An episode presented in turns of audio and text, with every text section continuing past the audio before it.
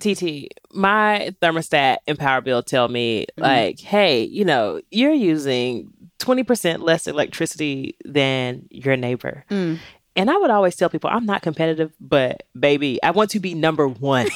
okay. I want to use so little electricity. I'm turning the lights off. I'm, I'm doing everything they taught around us. in the dark. I'm just shuffling around. I'm like, oh, is it hot? I will switch into a tank top. Okay. I want to use so little electricity that they think this home is vacant. Just so you can win. I want to win. I want to win. I am not ashamed. I want to win. My friend's got the eye of the tiger. I want to be the eco friendly big boss. Okay. How did gamification sneak into my energy use and why is it taking over my life? I'm TT, And I'm Zakia. and from Spotify, this is Dope Labs. Oh, oh.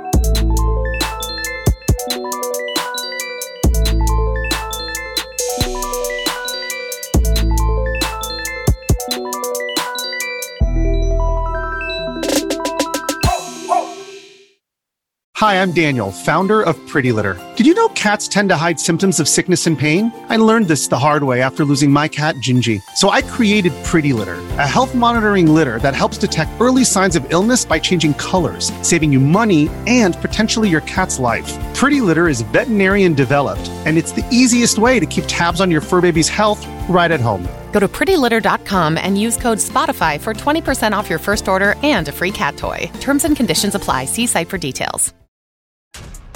This episode is brought to you by Essentia.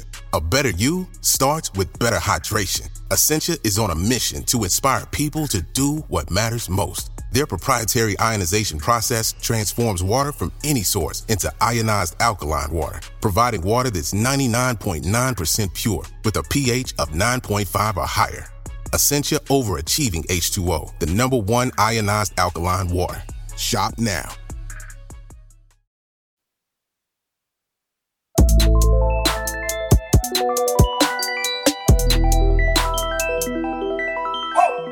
Welcome to Dope Labs, a weekly podcast that mixes hardcore science, pop culture, and a healthy dose of friendship. This week, we're talking all about games. Specifically, we wanted to know more about the nature of games, the gamification of life, and the difference between the two.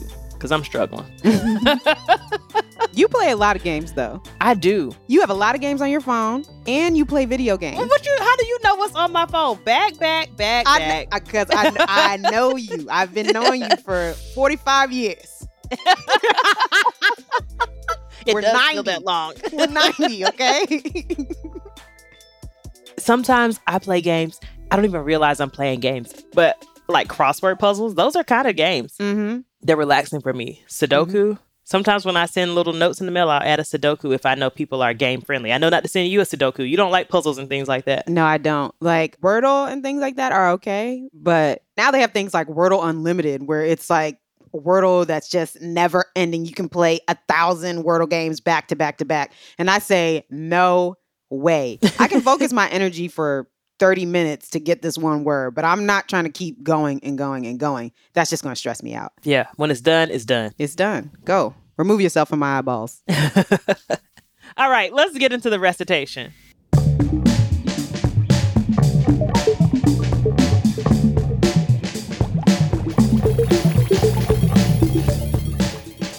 We know, TT? Well, we know that games have been a part of human life for a very long time. Yes, this is not a very long time, but even when I was a kid, when I really reflect, you know, people in my family were playing games. Jacks with the ball and the little Right. jacks, dominoes. Yo, that's old school. But you know what I always think of when I think of like early, early age sports? It's the Mayans. So the Mayans had this ball game. Mm, Have you ever heard of it? no, tell me. Girl, it's a rubber ball, and the size of the ball is like kind of like maybe a baseball size, I think. Okay. And then there's this stone ring that's on a wall. And the object of the game is to try and get it in there. But you can't use your hands. So you have to use other parts of your body. And this this thing is it's like really high up. So they're using their backs, they're using their shoulders, they're using their heads. And so that is one of like the first sports I think that's been recorded was from the Mayans, Mm, which is really cool. it really is. I hadn't heard of that before. Mm. Wow, and that's really far back. I thought you were going to say like chess. Let me tell you something. You didn't want to see me in the third and fourth grade. Mhm. I had a little board. I know It- you was hustling people. I know it. I had some of my favorite stones. I always wanted to like. I had three or four. I always wanted in this one little cutout. Oh my gosh, Mm. this is making me think of so many games we played growing up. Even hand games. Yes. Down Miss Mary Mac- hanky panky, and bullfrog jump from bank to banky. How many doctors did it take? Was it one? Bubblegum, bubblegum in a dish. Who was making that stuff up? I don't know. And how was it spreading around so fast without social media? It felt like no matter where you were in the country, everybody knew these games. How? go to my cousins, go from North Carolina to Georgia to Mhm. visit them, they know the games. Go visit my cousins up in New Jersey, they know the same hand games. They're singing the same nursery rhymes or whatever those things were. How? Mm. They're just so embedded in our culture. Yeah. Game playing. Yes. It's a really great way to bond and connect with people. There are also a lot of apps out there than social media and services that have started incorporating games into them. Like the first thing I think of is the Apple Watch. mm-hmm. That's a game. You know, it's tracking your steps, it's tracking your exercise, how much you're standing. And sometimes you're just competing with you. So you can see what you've been doing for the last month. So it's still a game, but it's just one player. But then also you can link up with other people's Apple Watches. So then you have a multiplayer game. You can have challenges and all types of stuff like that. Yes. My friends are competitive. I lose those challenges every time. Kate from our medals episode, No, really? Kate's closing her rings every day. Okay, well, I can't keep up. I can't keep up. How with you have so What's she many doing? She's hours, Kate? and stuff though up there getting better. Okay, you know, so you made a really good point, TT, that Mhm. these apps and services are bringing in different elements of gaming, like point systems and achievements that unlock. right. All of those are some of the foundational elements of gaming. But what else do we want to know? I think it would be helpful to know or understand why we play games.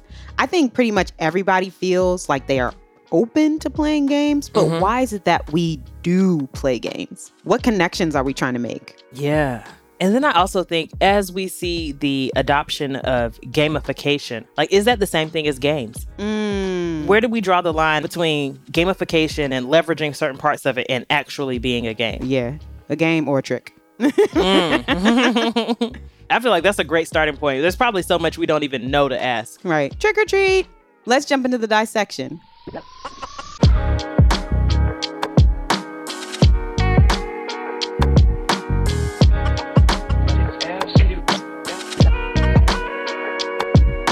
Our guest for today's lab is Dr. T. Nguyen. My name is T. Nguyen. I'm a associate professor of philosophy at University of Utah. I was supposed to be an expert on fairly conventional issues in epistemology and metaethics, like old school questions like what is knowledge and what is the good? And now I've walked down some weird path where I am a philosophical expert on games, porn, trust, transparency metrics, Twitter, and weird shit that I think uh, wasn't supposed to be part of my job description. Professor Nguyen's book, Games Agency as Art, explores games as a specific and very special type of art form and argues that games are a central part of our systems of communication and our art. We started with the basics and asked Professor Nguyen, what exactly is a game? My favorite definition of a game is from this philosopher Bernard Suits. The book is called The Grasshopper Games, Life, and Utopia. And he tries to define a game. But the short version is that to play a game is to voluntarily taking on unnecessary obstacles to make possible this activity of struggling. Professor Nguyen says with every game, you have a goal. But what makes it a game is these arbitrary challenges that make achieving that goal more difficult. One example is a puzzle. TT, you hate puzzles. I hate puzzles. the end goal is to be able to look at a complete picture. So if we didn't want to make it a game, we could just buy the picture. Why don't we do that? That's what I do. That's what you exactly what, I do. Like, I'm just going to buy a nice picture. well, that's not the point. I guess the point is the obstacles in the picture is cut into a thousand tiny little pieces that we have to, well, not we, that you have to put together in order to see it. Here's another example. So in basketball, the goal is to pass the ball through the hoop. But it's not just passing the ball through the hoop, because if that was valuable, you would just go to a basketball court by yourself with a stepladder at midnight and just infinitely do it. It's not valuable unless it was done under certain constraints. Yes. So adding an Mhm. opposing team who's also trying to score, adding a clock, all of those things, those are additional obstacles that make it a game. That must mean that the value of the activity, whatever it is, has to lie in the character of the struggle and not just getting the stuff at the end. Mm. Yes. The struggle is real and the struggle is fun, according to T. But that's not the only value games have. Professor Nguyen says that we're also drawn to games because they give us something specific to focus on for a finite amount of time. What games are for me are sculpted activities. The game designer is setting the goals and then giving you a set of abilities. The amazing part of a game is that you know what you're doing, and for a little bit of time, you just pay attention to that. When I'm rock climbing, I'm just paying attention to the rock. When I'm playing one of my absurd, stupid, complex German board games, I'm just paying attention to the economic status of my railway investments. It's so pure it's so clear. For those of us that have trouble having moments of purity and focus because the world is like this that's like vomiting on you all the time, that purity is magical. And it's also in games safe because games are temporary and set aside from the rest of the world. You can focus intensely because you're in a little artificial space that's going to end. And in fact, a 2019 study talks about the psychological benefits of playing board games. It links playing them to a decrease in depression and an increase in healthy behavior modifications like healthier eating, quitting smoking, and safe sex. And there are even more benefits to game playing. Games create connection between people. In his book, Professor Nguyen actually argues that games are a special technique for communication. One of the neat things about games is because they're such tight, constrained spaces that they create this weird intimacy. I mean, I think some of the most intimate I've been with another person's mind is playing chess against them. You're like in each other's mind. And that's possible because the goals are so narrow and the space of possible moves is so narrow. And so because of that artificiality, you get both the pleasure of like clarity of action and purpose and then the pleasure of like near telepathy, which I think you get in Wordle, right? Wordle. Okay. If you don't know what Wordle is, I don't think you have access to technology or something. Like you have not been on the internet because Wordle has taken the world by storm. So it was created in October of 2021 and it gained the largest amount of its popularity in December of 2021. But people are still playing Wordle today. Yes. The premise is there is one word, just one word, a five letter word each day, and you have to figure out what that word is. And with every guess, you get clues based on the letters that you chose, and then you get six tries, and your goal is to get the word before the six tries run out. Everyone is playing Wordle. If you've seen those green squares, yellow squares, that's what it is. I remember posting Wordle on January 9th. And I had no clue what Wordle was at that point. I sent it to somebody and they sent a question mark back. And when I posted it on Instagram, yeah, a lot of people were saying they didn't know. And only maybe two or three people knew what Wordle was. You they knew early. what my squares were. Mm. Now there's so many new iterations. There's Wordle, there's Quordle, there's Nerdle, there's Worldle, there's Heardle. So many different types. hmm Professor Nguyen actually wrote this Twitter thread about what made Wordle so successful. And that thread went viral. He says when you first play Wordle, your first thought is wait. You just guess? But slowly you realize you have more agency than you thought, with clues about letter possibility and letter frequency of each word. So the experience is about discovering this power you didn't know you had and all the agency that comes with it. But the social part of Wordle that Professor Nguyen talked about is what he says really sets it apart, specifically the graphic design of that shareable Wordle chart. I know, I know you have seen that in one of your feeds, if not on Twitter, on Instagram, on Facebook. You've seen it somewhere. because of the graphic design, you get to see someone else's agential journey like in a second. I think actually the coolest thing about Wordle is you can look and you'd be like, oh, you were there, weren't you? And then you pulled it out. How long did it take you between line four and five? You can just see it. And so once you get this definition of what a game is, Mhm. like this end goal that would be completely possible and doable if you didn't have all of these obstacles that are basically artificial in the way, Right. Yeah. When you start thinking about that, you really realize that like we kind of grew up within a culture of games. Absolutely. I can remember playing canasta after school with teachers of an after school program. Yeah, in high school we were playing Skip-Bo, we were playing Uno, we were playing all types of card games. And it really makes me think about video games and the portrayal of video gamers in like mainstream media. But if you were to ask most people, they probably wouldn't say they consider themselves gamers. Right. But based on what we've learned from Professor Nguyen so far, we might all be gamers. Mm, feels like it.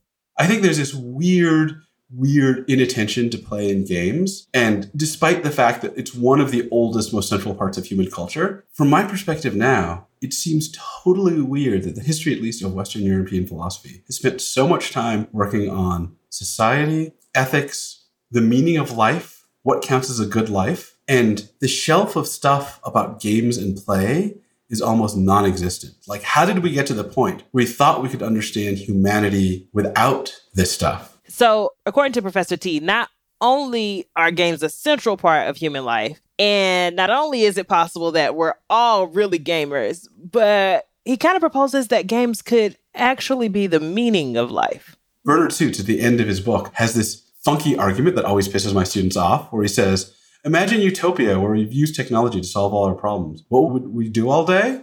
We'd either play games or be bored out of our minds, so games must be the purpose of life. And Dr. Nguyen is not the first person to think about this in this way. It actually goes all the way back to Aristotle. Aristotle thought that the value in human life was not the you made, but good quality activity. So another way to put it is the meaning of life must be an activity that is valuable in and of itself. The philosopher's term for this is autotelic activity, activity that's valuable not to get something else, but in doing itself. And I think Suits is saying, what is the ultimate autotelic activity? It's games. That is the struggle that you choose for its own sake.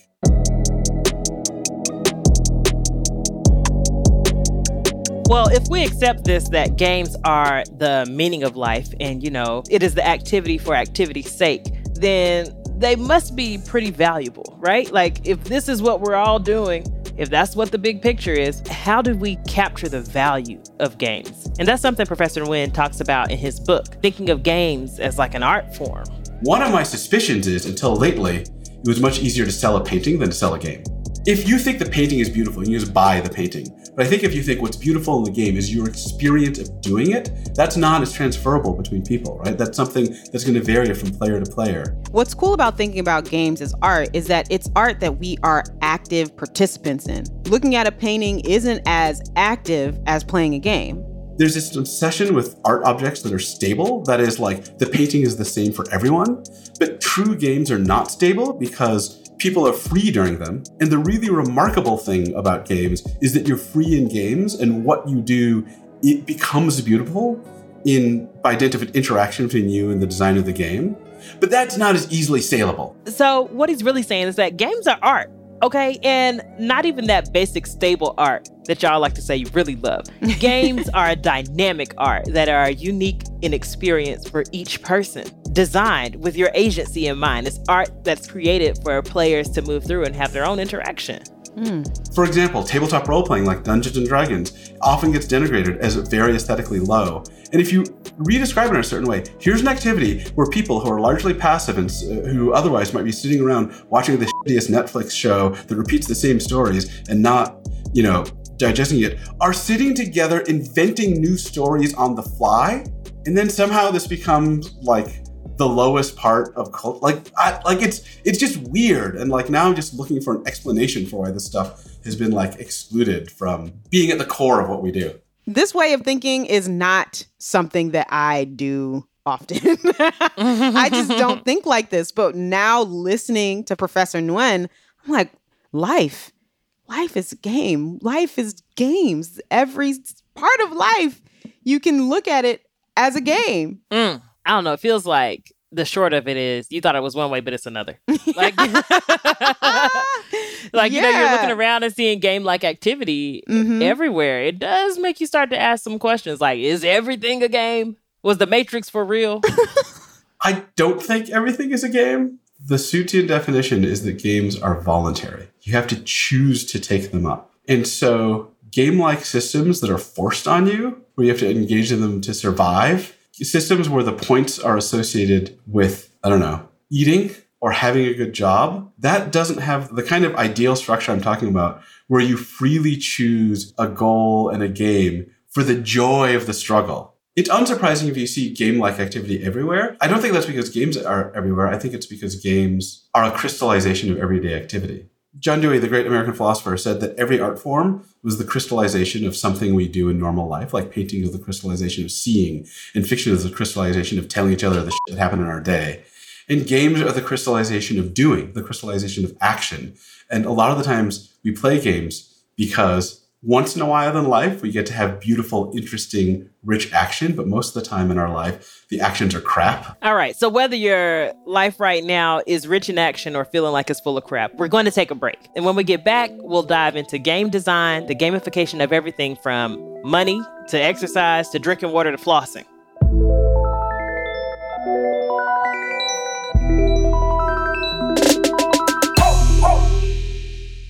Another day is here, and you're ready for it. What to wear? Check. Breakfast, lunch, and dinner? Check. Planning for what's next and how to save for it? That's where Bank of America can help. For your financial to-dos, Bank of America has experts ready to help get you closer to your goals. Get started at one of our local financial centers or 24-7 in our mobile banking app. Find a location near you at bankofamerica.com slash talk to us. What would you like the power to do? Mobile banking requires downloading the app and is only available for select devices. Message and data rates may apply. Bank of America and a member FDIC.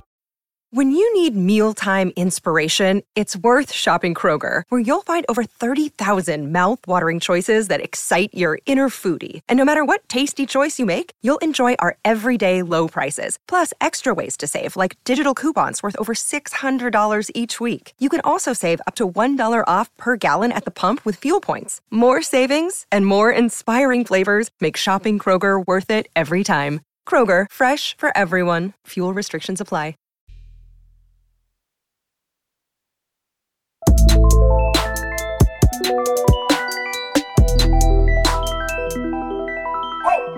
We're back, and before we dive back into games and the literal meaning of life, let's tee up next week's lab. It's almost June, and that means it's Pride Month. Next week, we're going to be hearing from members of the LGBTQIA plus in STEM community. So be sure to check that lab out. You don't want to miss it. Okay, back to talking about games with Professor T. Nguyen. We've been talking about what games are, why we like playing them. Now let's talk about the people who are actually designing them. There's a lot of thought that goes into creating a good game, including thinking about a player's behavior when you're designing a game. You have to account for the freedom of the players and create space for them to have agency. The things in the world that game design is the closest to is actually making governments and making cities. But these are sets of rules or constraints that transform people's actions inside them while still trying to leave them substantially free. So, aside from the actual design, the colors, what the interface is like, and the graphics look like, all of that, you're also thinking about how people might or might not engage with the game and all of the different scenarios that can happen from that. There's also figuring out the goal of the game. So, I have a single favorite game designer. It's Reiner Knizia. He's the Mozart of German game design. He says, yeah. So the most important thing in my toolbox is the point system because the point system tells the players what to care about during the game. It sets their desires. You literally just open up the rulebook and it tells you what a desire and you just do it. This makes so much sense. Yes. If I download a game and I'm playing, and I feel like I can't get enough points, or mm-hmm. I have to watch too many ads to mm-hmm. Get points, or do, I'm out. So one of the types of games that I like to have on my phone is like restaurant games, mm-hmm. and I'll download a restaurant game, and if the point is to just make the food and that's how you get points. That's boring to me. I want customers to have a timer over their heads and you lose points if they've had to wait for longer than 15 minutes to order, longer than 20 minutes to get their food. Like I want those types of points. So I will decide based on how the points are given out whether or not I'm going to engage with a game. Because it's telling you what to value, right? You're exactly. like, I don't want to just value making the food. I want a more complex world. I want to have to consider emotions. I want to have to mm-hmm. consider how much time it's taking for my customer. What does that say about me?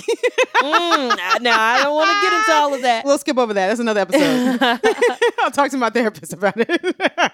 People will say things like game designers tell stories or game designers create worlds. And I think that's actually underselling the issue.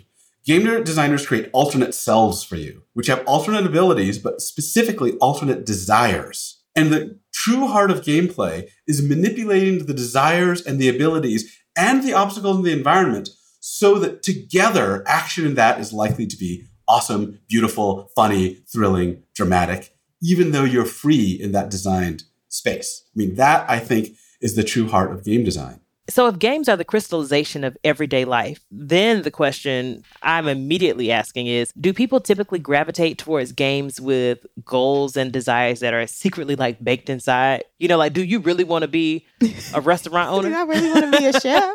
I don't think so.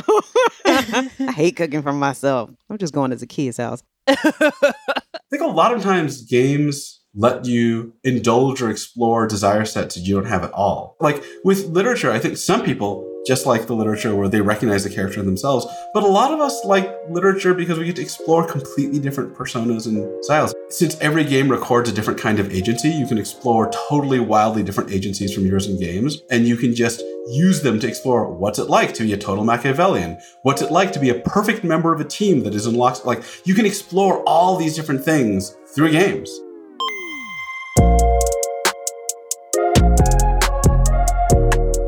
We've talked all about games, let's get into the idea of the gamification of life. Like what you were talking about, Zakia, earlier on with your light bill and wanting to win in your neighborhood. But when we say gamification, okay, what do we actually mean? It's any procedure where you take techniques from game design and you export them to ordinary life activities to make those more like a game in some way. And we've talked about gamification in different capacities in a few different labs. Lab 49, when we talked about the habit equation and, you know, just filling out habit trackers. Mm-hmm. Lab 40, money moves, when we talked about some of the latest in fintech. Mm-hmm. And then even in Lab 37, in denial. There's also an even bigger thing that I really care about that's kind of vaguely gamification, which is all these cases in which metrified systems and clear rankings get into our life and then suddenly like they just take over and we get really excited to get points by whatever point systems that is which includes grade point average and citation rates and clicks and all the other stuff by which our achievements are measured ranked and immediately fed back to us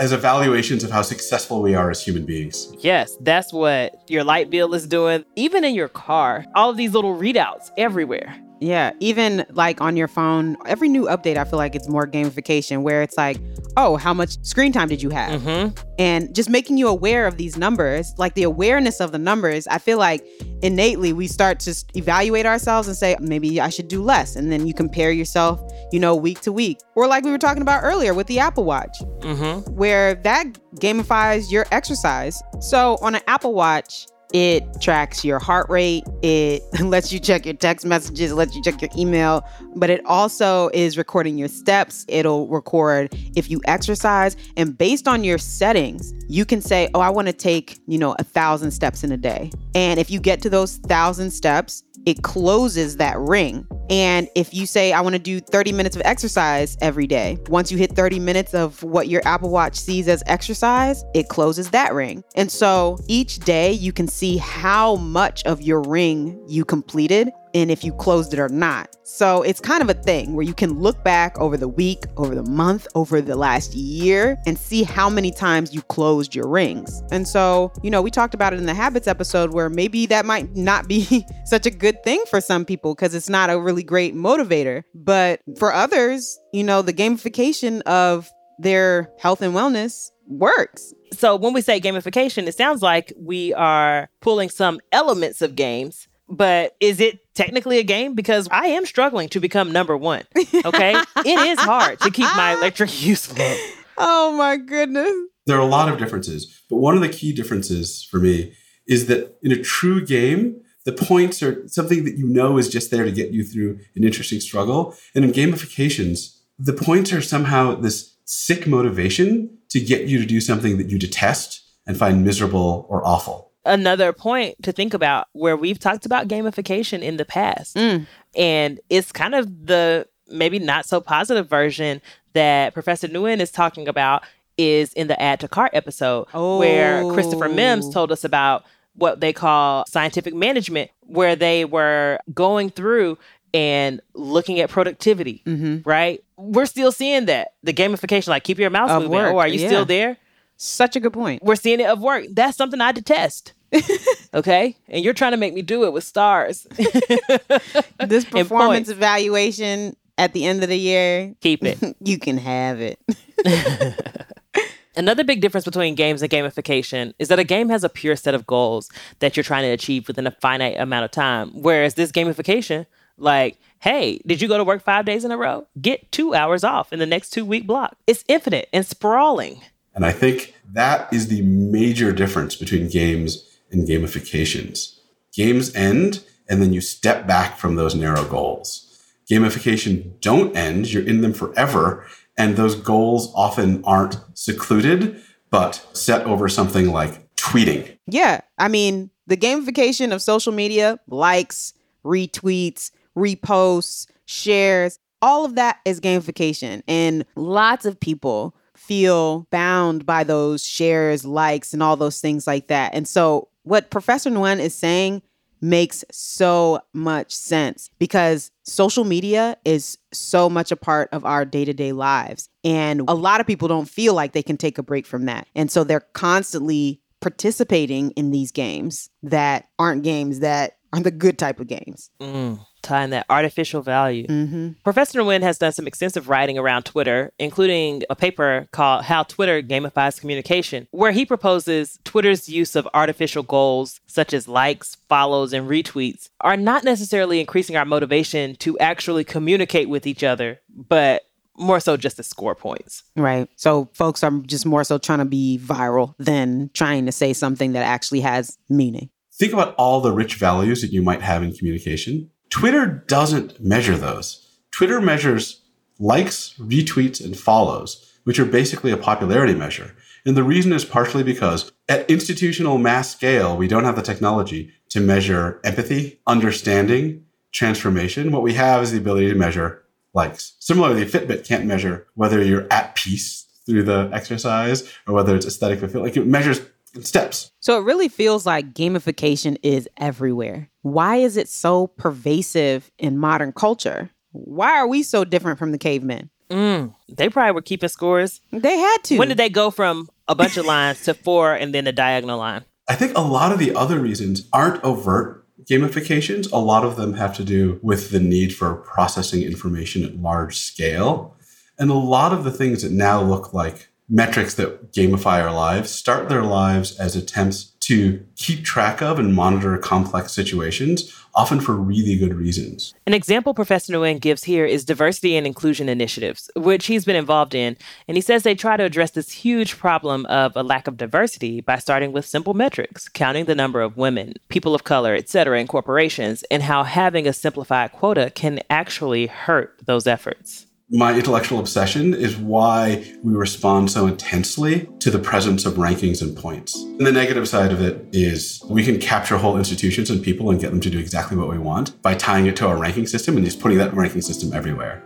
But we love this. It's like really, really well documented the degree to which we as human beings just instantly respond and orient around any available clarified ranking, even when we know in our hearts that ranking doesn't track what really matters. And so we really have to ask like, is this gamification of everything? Is it a good thing? You know? Mm. Like there are some places where it feels good right. to have it mm-hmm. in your life. I think that's good for me. I see those rings closing. Yeah. But for some people, it is daunting mm-hmm. to be like, oh, I have to close this entire ring today. Right, right. You know? Mm-hmm. And the other part is sometimes the ring is not even the right metric. It's like, do I feel strong today? Do I right. feel good today? Right. You might have worked out really hard the day before. And so today might be a rest day, and your Apple Watch telling you, hey, get up. And you're like, nah. Yes. I crushed it yesterday. Notice that part of what makes games so sexy is that they are brief moment where you know exactly what you're doing because there's this artificially clear point system, which is pleasurable precisely because it's clearer than the nauseating complexity of ordinary life. A word. Hmm. What are we doing here? Why is it so complex? Why isn't it clear? And where are the rings? Yeah. Imagine. Imagine as if you, if you move through life oh, there's some rings over there. I better go that way. All right. You know, like just tell me which way to go. I'm Sonic. I'm just out here looking for rings. Mm. So a lot of gamifications, I think, are offering you this trade where they're like, "Hey, you can have the pleasure of a game in ordinary life." All you need to do is take a real world activity and orient your motivations around a simple, pre produced technologically embedded point system, and then you'll get thrills. Ooh, it doesn't sound so fun when he breaks it down like that. I'm still trying to be number one though. My energy use is going low, low, low, low.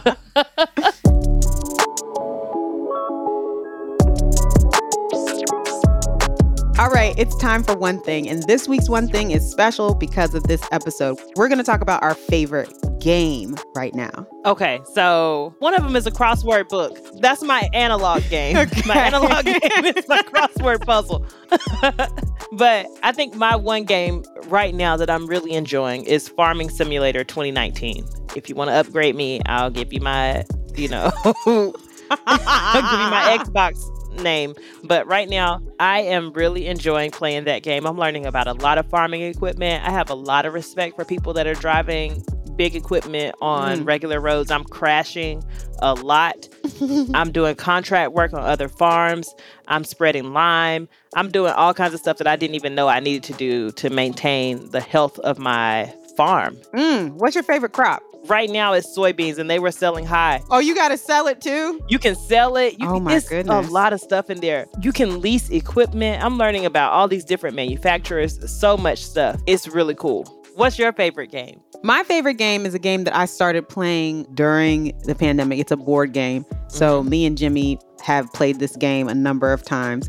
It is called Pandemic. Oh, It sounds insensitive, but this game was created a while ago. I heard about it from someone else and I was like, okay, this might be a really interesting game to play. Give us some perspective because this was early 2020. You know, we didn't really know much. And you see the entire world and it has these city centers. You draw cards to figure out what your job is. Mhm. And depending on your job, you can make specific moves. So there's a pandemic, but you're trying to control outbreaks. okay. And so you're going to different countries, dropping off medicine and vaccines. Oh, so you're doing aid work. Yes. You're doing it all in this game. If you're a reporter, then you have the ability to inform people about what's going It's very involved. And we've been playing it with just two people, but you can play two to four players. Okay. It is a lot of fun. It takes time because you have to really strategize with your team to figure out how to stop this pandemic. And we've lost so many times, and it is always heartbreaking. you lose as a team. you lose as a team. The whole Mm. thing is team based. So if one loses, we all losing. And so it is drama filled, lot. very drama filled, but it's a really great game that makes you think a lot. it sounds like it.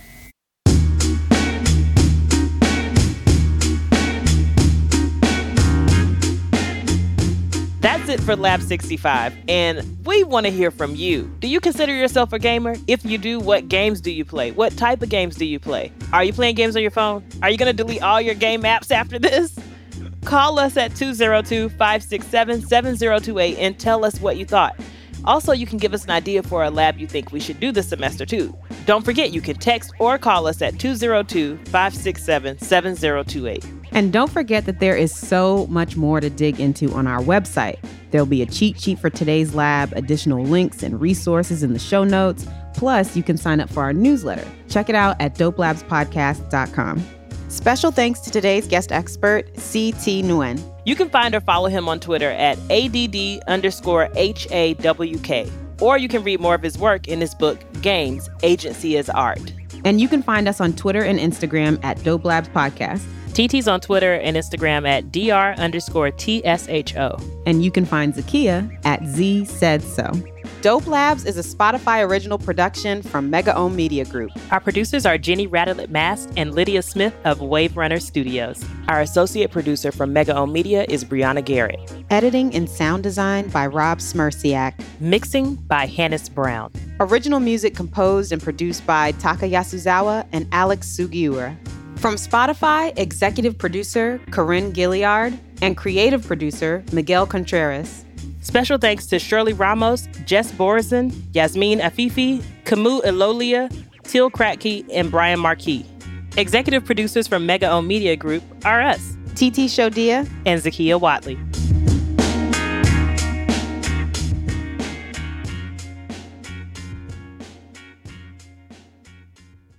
And some people are still playing games, even as adults, and they're not playing the right ones.